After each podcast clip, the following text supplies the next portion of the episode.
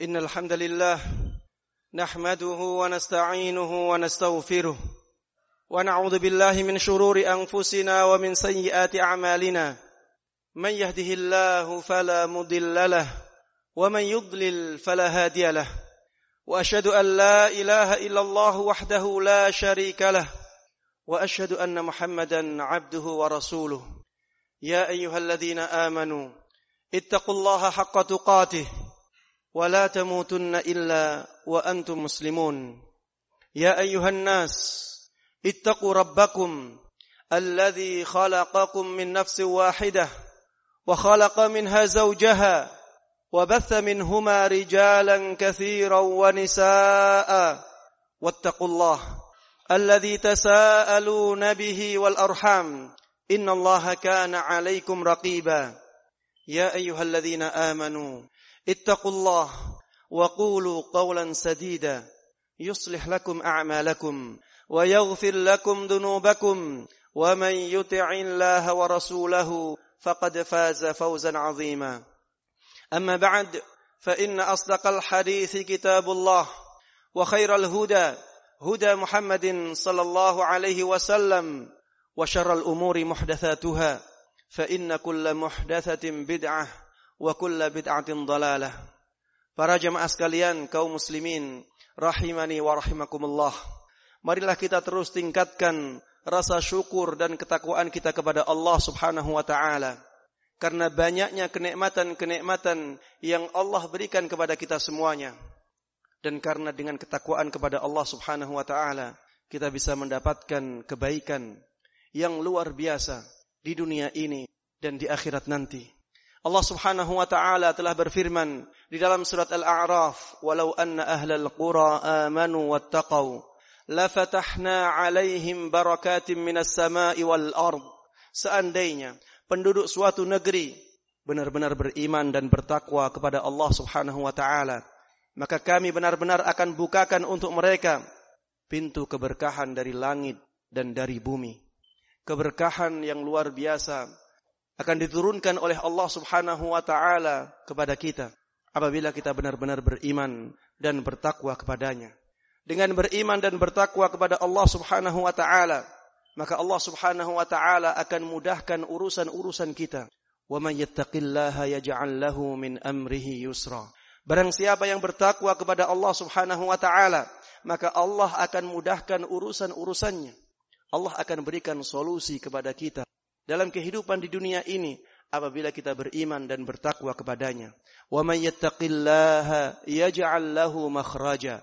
Barang siapa yang bertakwa kepada Allah Subhanahu wa taala, maka Allah Subhanahu wa taala akan berikan solusi kepada kita. Dengan ketakwaan kepada Allah Subhanahu wa taala, maka Allah Subhanahu wa taala akan mengampuni dosa-dosa kita. Wa may yattaqillah yukaffir anhu sayyi'atihi wa yu'zim lahu ajra. Barang siapa yang bertakwa kepada Allah Subhanahu wa taala, maka Allah akan hapuskan kebun dan Allah akan agungkan pahalanya. Para jemaah sekalian kaum muslimin, a'azzani Allah wa iyyakum. Dalam kesempatan yang baik ini, khatib menyampaikan dan mengingatkan betapa besarnya kenikmatan yang Allah berikan berupa nikmat Islam. Islam adalah nikmat yang sangat luar biasa sangat besar yang Allah berikan kepada kita semua. Tidak ada nikmat yang lebih besar daripada nikmat Islam. Karena dengan Islam itulah kita mendapatkan surga Allah Subhanahu wa taala. Rasulullah sallallahu alaihi wasallam dahulu telah bersabda, "La yadkhulul jannah illa nan muslimah." Tidak akan ada yang bisa masuk kecuali jiwa Islam inilah satu-satu agama, satu-satunya agama yang diterima oleh Allah Subhanahu wa taala. Allah Subhanahu wa taala telah firman, "Wa man yabtaghi ghairal Islam dinan falan yuqbala minh." Barang siapa yang mencari agama selain agama Islam, maka agama tersebut tidak akan diterima oleh Allah Subhanahu wa taala. Kenapa Allah Subhanahu wa taala hanya menerima agama Islam? Karena Islam itulah agama yang hakiki, agama yang benar dari Allah Subhanahu wa taala. Tidak ada agama yang benar selain Islam. Makanya Allah Subhanahu wa taala di dalam surat Al Imran mengatakan inna indallahi Islam. Sesungguhnya agama yang hak hanyalah agama Islam. Sesungguhnya agama yang hak di sisi Allah Subhanahu wa taala adalah agama Islam. Makanya Allah Subhanahu wa taala tidak akan menerima agama selain agama Islam. Islam inilah yang menjadi mulia di dunia dan mulia di akhirat. Sahabat Umar ibn al-Khattab radhiyallahu anhu pernah mengatakan, "Nahnu qaumun a'azzana Allah bil Islam, famahma btaghaina al-'izzata bighairihi adallana Allah." Kami adalah kaum yang Allah muliakan dengan Islam. Selama kita mencari kemuliaan dari Islam, maka Allah Subhanahu wa taala akan menghinakan kita. Allah Subhanahu wa taala di dalam surat Al Imran mengatakan wala tahinu wala tahzanu wa antumul a'laun in kuntum mu'minin. Jangan kalian merasa hina dan jangan kalian bersedih. Karena sesungguhnya kalian adalah umat yang paling tinggi derajatnya apabila kalian benar-benar beriman kepada Allah Subhanahu wa taala. Dengan besarnya kenikmatan ini menjadi penting bagi kita untuk memperhatikannya, menjadi penting bagi kita untuk menjaganya Jangan sampai kita meremehkannya. Jangan sampai kita menyepelekannya. Hendaknya kita benar-benar memperhatikan keislaman kita. Jangan sampai keislaman menjadi batal. Menjadi rusak karena perbuatan-perbuatan kita sendiri. Oleh karenanya, menjadi sangat penting bagi kita untuk mengetahui hal-hal yang bisa merusak keislaman kita. Yang bisa membatalkan keislaman kita. Dan para ulama rahimahumullahu jami'an, mereka telah berusaha untuk mengumpulkan perusak-perusak keislaman itu yang bisa membahayakan keislaman kita. Di antaranya, yang pertama adalah kepada Allah Subhanahu wa taala. Kesyirikan kepada Allah Subhanahu wa taala hakikatnya adalah menyamakan selain Allah Subhanahu wa taala dengan Allah Subhanahu wa taala pada hal-hal yang menjadi keistimewaan Allah Subhanahu wa taala. Hakikat dari kesyirikan adalah menyamakan selain Allah Subhanahu wa taala dengan Allah Subhanahu wa taala pada hal-hal yang menjadi keistimewaan Allah Subhanahu wa taala. Di antara keistimewaan Allah Subhanahu wa taala bahwa dialah satu-satunya zat yang berhak diibadai. Iyyaka na'bud. Hanya kepadamu kami beribadah. Di antara keistimewaan Allah Subhanahu wa taala hanya dialah zat satu-satunya yang berhak untuk diminta tolong. Wa iyyaka Hanya kepadamu minta pertolongan. Di antara keistimewaan Allah Subhanahu wa taala, hanya Dialah yang menciptakan alam semesta ini. Hanya Dialah yang mengatur alam semesta ini. Hanya Dialah yang berikan rizki kepada kita. Jangan sampai kita meyakini ada sesuatu yang ini yang mempengaruhi kehidupan, yang mempengaruhi kehidupan kita yang hakiki hanyalah Allah Subhanahu wa taala. Yang lain hanyalah merupakan perantara-perantara Allah Subhanahu wa taala. Ketika Allah Subhanahu wa taala ingin menghendaki kebaikan kepada kita, Allah Subhanahu wa taala bisa jadikan sesuatu yang lain menjadi perantara datangnya kebaikan tersebut. Begitu pula musibah-musibah. Yang menghendaki adalah Allah Subhanahu wa taala. Iya, Allah Subhanahu wa taala bisa menjadikan sesuatu menjadi perantara untuk sampainya musibah tersebut kepada kita. Tapi sumbernya semuanya adalah dari Allah Subhanahu wa taala. Qul kullum min indillah. Katakanlah wahai Muhammad, segala sesuatu dari sisi Allah Subhanahu wa taala. Jangan sampai kita melakukan pikan kepada Allah Subhanahu wa taala karena Allah Subhanahu wa taala yang Maha Pengampun ter karena kemurkaan yang sangat luar biasa kepada kesyirikan Allah tidak mau mengampuni. Innallaha la yushraka bih wa yaghfiru ma duna dzalika liman yasha.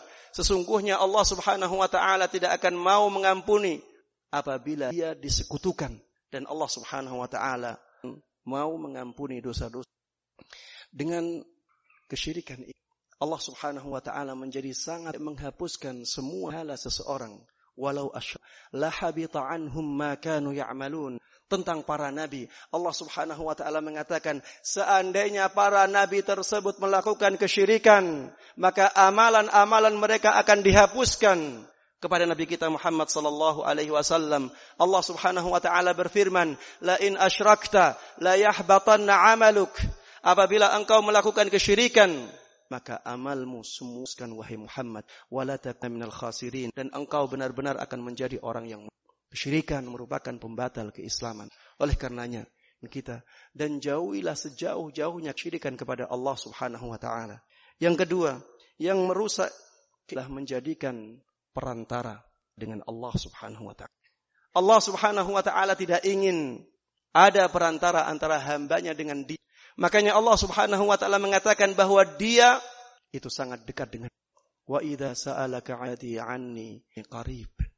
Wahai Muhammad, apabila ada hamba yang bertanya kepadamu tentang aku, maka ketahuilah bahwa sesungguhnya Ujibu da'i idza da'an. Aku akan mengijabahi doa orang yang berdoa kepadaku.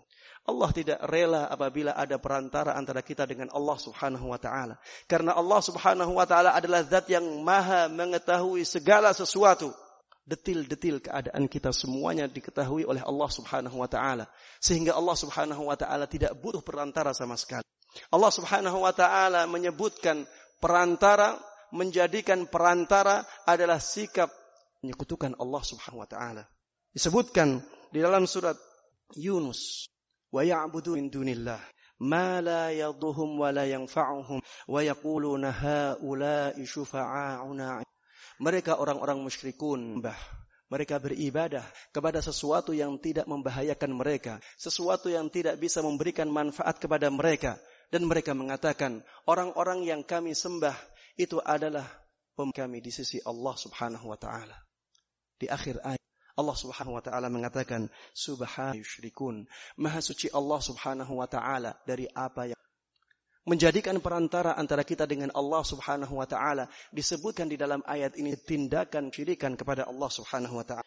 Di dalam surat Az-Zumar, Allah Subhanahu wa taala berfirman, "Walladzina ittakhadhu min dunihi awliya ma na'buduhum illa liyuqarribuna ila Allahi zulfa."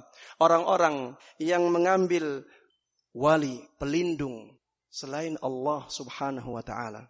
Mereka mengatakan kami tidaklah menyembah mereka, kami tidaklah mengibadahi mereka kecuali agar mereka mendekatkan diri kami kepada Allah Subhanahu wa taala. Kemudian di akhir ayat Allah Subhanahu wa taala mengatakan Allah la yahdi man huwa kafar. Sesungguhnya Allah Subhanahu wa taala tidak akan mau memberikan hidayah, memberikan petunjuk kepada orang-orang yang dusta dan orang-orang yang selalu ingkar. Jangan sampai dikan perantara antara kepada Allah Subhanahu antara kita dengan Allah Subhanahu wa taala jangan sampai ada perantara. Mintalah langsung kepada Allah. Panjatkan hajat-hajat kita langsung pada Allah Subhanahu wa taala. Kemudian yang ketiga, apabila ada orang yang tidak meyakini kekufuran orang-orang yang dikatakan kafir oleh Allah dan Rasulnya. Seperti orang-orang ahlul kitab. Seperti orang-orang musyrikun selain ahlul kitab. Jangan sampai kita mereka juga. Jangan sampai kita meragukan kekufuran mereka. Dan jangan sampai kita ragu bahwa ajaran mereka adalah ajaran karena Allah Subhanahu wa taala dengan tegas menjelaskan hal tersebut di dalam Al-Qur'an, "Lam yakunil ladzina kafaru min ahlil kitab wal musyrikin." Orang-orang kafir ahlul kitab dan juga orang-orang musyrik selain mereka. Dikatakan oleh Allah Subhanahu wa taala bahwa mereka adalah orang-orang kafir. Oleh karenanya, kita katakan mereka benar-benar kafir. Mereka benar-benar di luar Islam mereka tidak berhak dengan Allah Subhanahu wa taala. Kalau ada yang meragukan hal ini, maka dia berarti meragukan kebenaran Al-Qur'an. Meragukan kebenaran sabda Nabi Muhammad sallallahu alaihi wasallam, maka jelas itu akan merusak keislaman dia. Kenikmatan yang sangat besar yang Allah berikan kepada manusia. Yang keempat, Termasuk di antara sesuatu yang bisa merusak keislaman kita adalah meyakini ada hukum yang lebih baik dari hukum Allah Subhanahu wa taala atau ada hukum yang sama dengan hukum Allah Subhanahu wa taala. Kita harus meyakini dengan seyakin-yakinnya bahwa hukum Allah adalah hukum yang benar. Satu-satunya hukum yang benar, satu-satunya hukum yang paling baik. Waman ahsanallahi hukm liqaumi tidak ada yang lebih baik hukumnya. Tidak ada yang lebih baik aturannya. Melebihi Allah subhanahu wa ta'ala bagi kaum yang yakin. Yang kelima, membenci syariat Islam. Termasuk di antara yang bisa membatalkan kenikmatan yang terbesar yang Allah berikan kepada kita adalah membenci syariat Islam. Jangan sampai kita membenci syariat Islam walaupun kita tidak mampu melakukannya. Katakan bahwa kita punya banyak kekurangan. Katakan kita salah, tapi jangan sampai syariat Allah Subhanahu wa taala. Karena kalau kita membenci syariat Allah Subhanahu wa taala secara tidak langsung, kita berarti membenci Allah Subhanahu wa taala yang membuat syariat tersebut. Padahal Allah Subhanahu wa taala adalah zat yang menciptakan kita. Dialah yang memberikan kenikmatan-kenikmatan kepada kita. Dia berhak untuk membuat aturan-aturan itu. Dialah yang paling berhak untuk diibadahi. Dialah yang paling berhak untuk ditunduki. Kita harus benar-benar patuh dan tunduk kepada Allah Subhanahu wa taala. Sampai kita membenci syariat-syariat Allah Subhanahu wa taala. Allah Subhanahu wa taala di dalam surat Muhammad mengatakan kafaru fata'sal lahum wa adalla a'malahum dan orang-orang yang kafir tersebut celakalah mereka dan sangat sesatlah perbuatan-perbuatan mereka. Dzalika bi annahum karihu ma anzalallah fatuf fa ahbata a'malahum. Itu karena mereka membenci apa yang diturunkan oleh Allah Subhanahu wa taala sehingga tindakan tersebut menghapuskan pahala amalan-amalan. Tidak dikatakan bahwa hal tersebut menghapuskan pahala amalan-amalan mereka kecuali karena amalan tersebut benar bisa mengeluarkan seseorang dan bisa merusak nikmat yang paling besar tersebut. Oleh karenanya, harusnya kita jauhi hal-hal yang demi jangan sampai kita syariat Allah Subhanahu wa taala karena syariat tersebut tidaklah dibuat oleh Allah yang Maha Pengasih dan Maha Penyayang kecuali karena Allah Subhanahu wa taala menghendaki kemaslahatan yang sangat besar bagi umat. Barakallahu li wa lakum bil Qur'anil azim wa nafa'ani wa iyyakum bima fihi minal ayati wadh-dhikril hakim. Aqulu qawli hadha wa astaghfirullaha li wa lakum wa lisairil muslimina min kulli dhanbin fastaghfiruhu innahu huwal ghafurur rahim.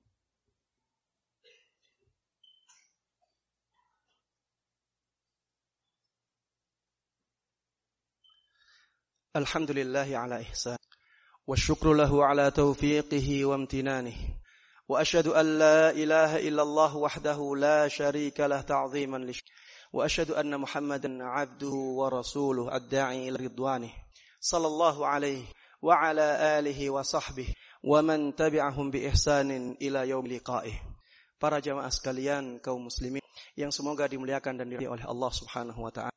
Marilah kita ketakwaan kepada Allah Subhanahu ketakwaan yang hakiki sampai kita semuanya mati dalam keadaan is dalam keadaan untuk menyerahkan diri kepada Allah Subhanahu wa taala.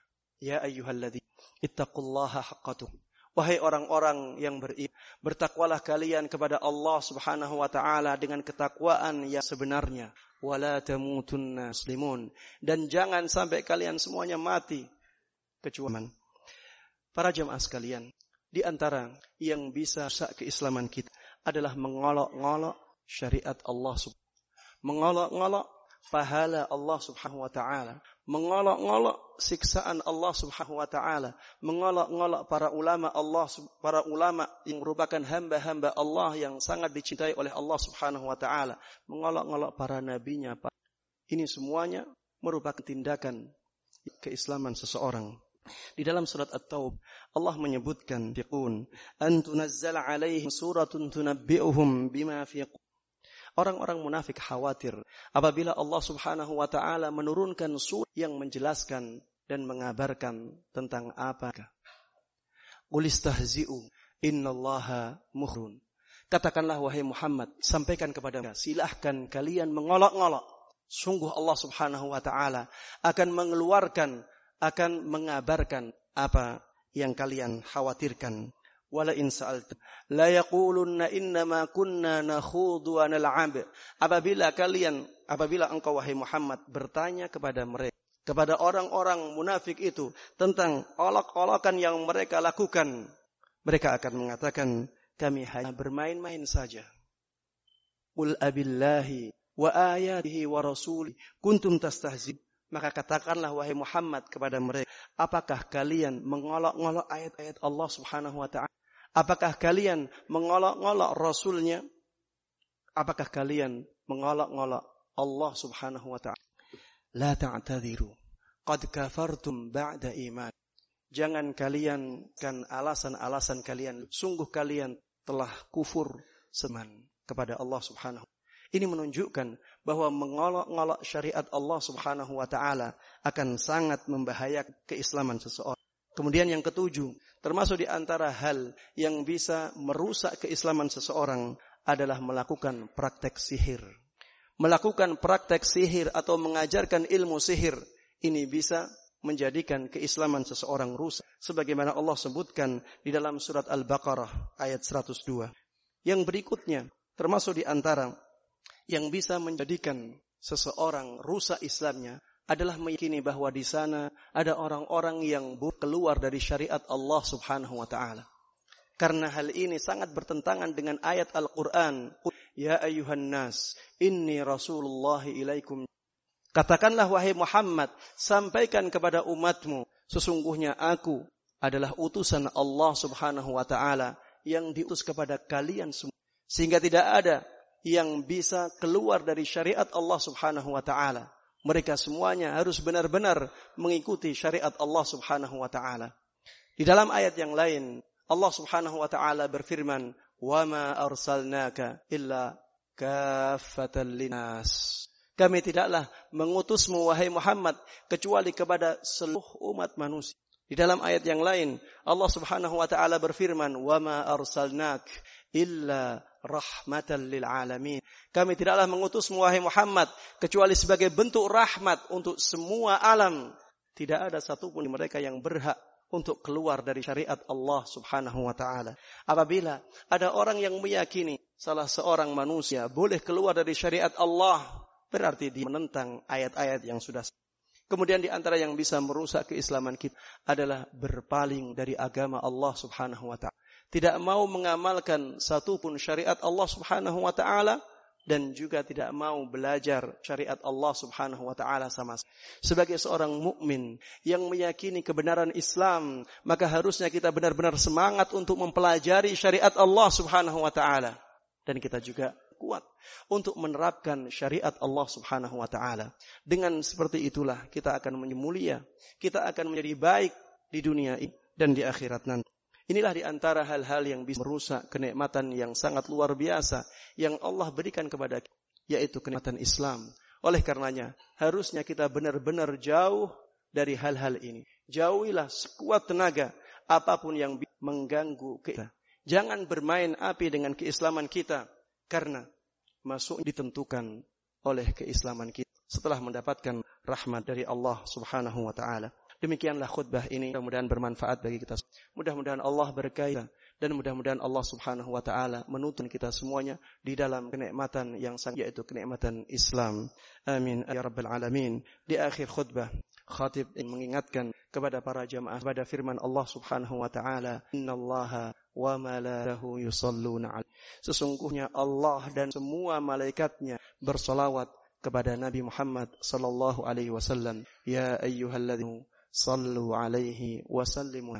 Wahai orang-orang yang beriman, bersolawatlah kali kepada Nabi Muhammad sallallahu alaihi wasallam dan ucapkanlah salam untuk beli. Allahumma salli ala Muhammadin wa ala ali kama sallaita ala Ibrahim wa ala ali Ibrahim innaka Hamid.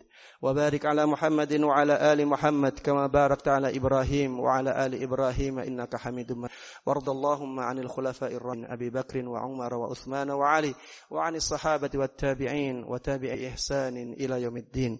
Allahumma ighfir lil wal muslimat والمؤمنين والمؤمنات الأحياء منهم والأموات. اللهم اغفر المسلمين والمسلمات والمؤمنين والمؤمنات الأحياء منهم والأموات. اللهم اغفر للمسلمين والمسلمات والمؤمنين والمؤمنات الأحياء منهم والأموات. اللهم أعز الإسلام والمسلمين. اللهم أعز الإسلام والمسلمين. اللهم أعز الإسلام والمسلمين. وأذل الشرك والمشركين. ودمر أعداءك أعداء الدين. اللهم أصلح أحوال المسلمين في كل مكان. اللهم أصلح أحوال المسلمين في كل مكان. اللهم أصلح أحوال المسلمين في كل مكان. يا حي يا برحمتك تغيث أصلح لنا شأننا كلنا إلى أنفسنا رفة عين. اللهم عنا اللهم ادفع عنا الغلاء والوباء والربا والزلازل والمحن ما ظهر منها وما بطن. اللهم ادفع عنا البلاء والوباء والوباء والوباء والربا والزلازل والمحن ما ظهر منها وما بطن. اللهم أصلح أئمتنا وولاة أمورنا. اللهم أيد بالحق إمامنا وولي أمرنا. اللهم وفقه لما تحب وترضاه. وخذ بناصيته للبر والتقوى. وارزقه البطانة الصالحة التي تدله عليه وتعينه عليه. اللهم وفق جميع ولاة المسلمين للحكم بشريعتك واتباع سنة نبيك محمد صلى الله عليه وسلم. اللهم اجعلهم رحمة لديك المؤمنين. يا ذا الجلال والإكرام. اللهم إنا نسألك من كله عاجله عاجله ما علمنا منه وما لم نعلم. ونعوذ بك من الشر كله ونعوذ بك من الشر كله ونعوذ بك من الشر كله عاجله وآجله ما علمنا منه وما لم نعلم. ربنا آتنا في الدنيا حسنة وفي الآخرة حسنة وقنا عذاب النار. وصلى الله وسلم وبارك على نبينا محمد وعلى آله وصحبه ومن تبعهم بإحسان. والحمد لله رب العالمين. أقيم الصلاة.